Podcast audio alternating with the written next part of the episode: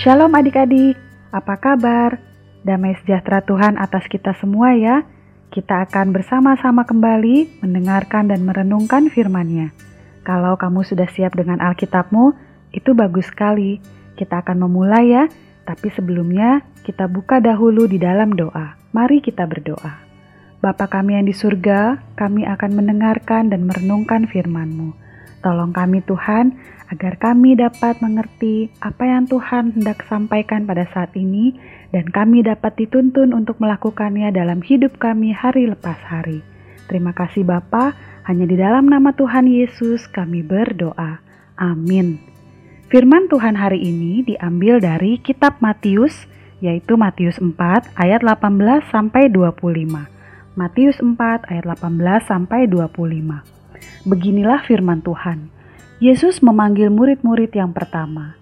Dan ketika Yesus sedang berjalan menyusur danau Galilea, ia melihat dua orang bersaudara, yaitu Simon yang disebut Petrus dan Andreas saudaranya. Mereka sedang menebarkan jala di danau, sebab mereka penjala ikan. Yesus berkata kepada mereka, "Mari, ikutlah aku, dan kamu akan kujadikan penjala manusia." Lalu mereka pun segera meninggalkan jalannya dan mengikuti dia. Dan setelah Yesus pergi dari sana, dilihatnya pula dua orang bersaudara, yaitu Yakobus anak Zebedeus dan Yohanes saudaranya, bersama ayah mereka Zebedeus, sedang membereskan jala di dalam perahu. Yesus memanggil mereka, dan mereka segera meninggalkan perahu serta ayahnya, lalu mengikuti dia. Yesus mengajar dan menyembuhkan banyak orang.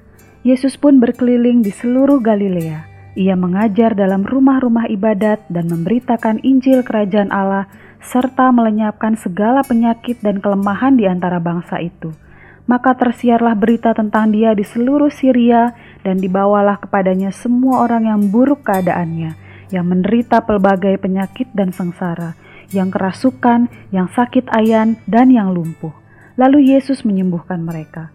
Maka orang banyak berbondong-bondong mengikuti Dia mereka datang dari Galilea dan dari Dekapolis, dari Yerusalem dan dari Yudea dan dari seberang Yordan.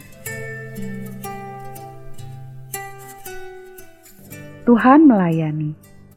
Adik-adik, Tuhan Yesus melanjutkan karya pelayanannya di sekitar Galilea. Ia mengajar di rumah-rumah ibadat tentang Injil Kerajaan Allah dan menyembuhkan orang sakit. Pelayanannya kemudian menjadi sangat terkenal hingga ke seluruh pelosok Syria. Kemudian berbondong-bondong datanglah orang-orang yang sakit, yang lumpuh, yang buta, yang kerasukan, dan Tuhan Yesus pun menyembuhkan mereka. Hal ini membuat semakin banyak orang yang mengikut Dia. Orang-orang dari Galilea, Dekapolis, Yerusalem, Yudea, dan seberang Sungai Yordan berdatangan mau mendengarkan ajaran Tuhan Yesus dan mengikuti Dia. Bagaimana dengan adik-adik?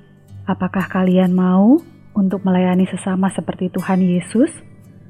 Pelayanan apakah yang sudah pernah adik-adik lakukan?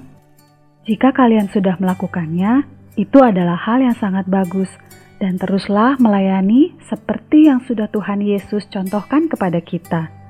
Bagi adik-adik yang mau untuk melayani seperti Tuhan Yesus, dapat melayani sesama, apalagi di masa pandemi Corona seperti ini, kalian bisa mendiskusikannya kepada orang tua kalian.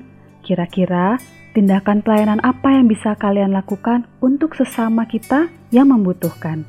Selamat melayani adik-adik, jangan lelah, dan terus semangat di dalam Tuhan. Mari kita tutup renungan kita dalam doa. Bapa yang di surga, kami mengucap syukur untuk karya Tuhan di sepanjang kehidupan kami. Bantu kami agar bisa menjadi anak-anak Tuhan yang selalu ingat untuk bersyukur kepada Tuhan, dan kami dimampukan untuk dapat melayani sesama kami yang membutuhkan.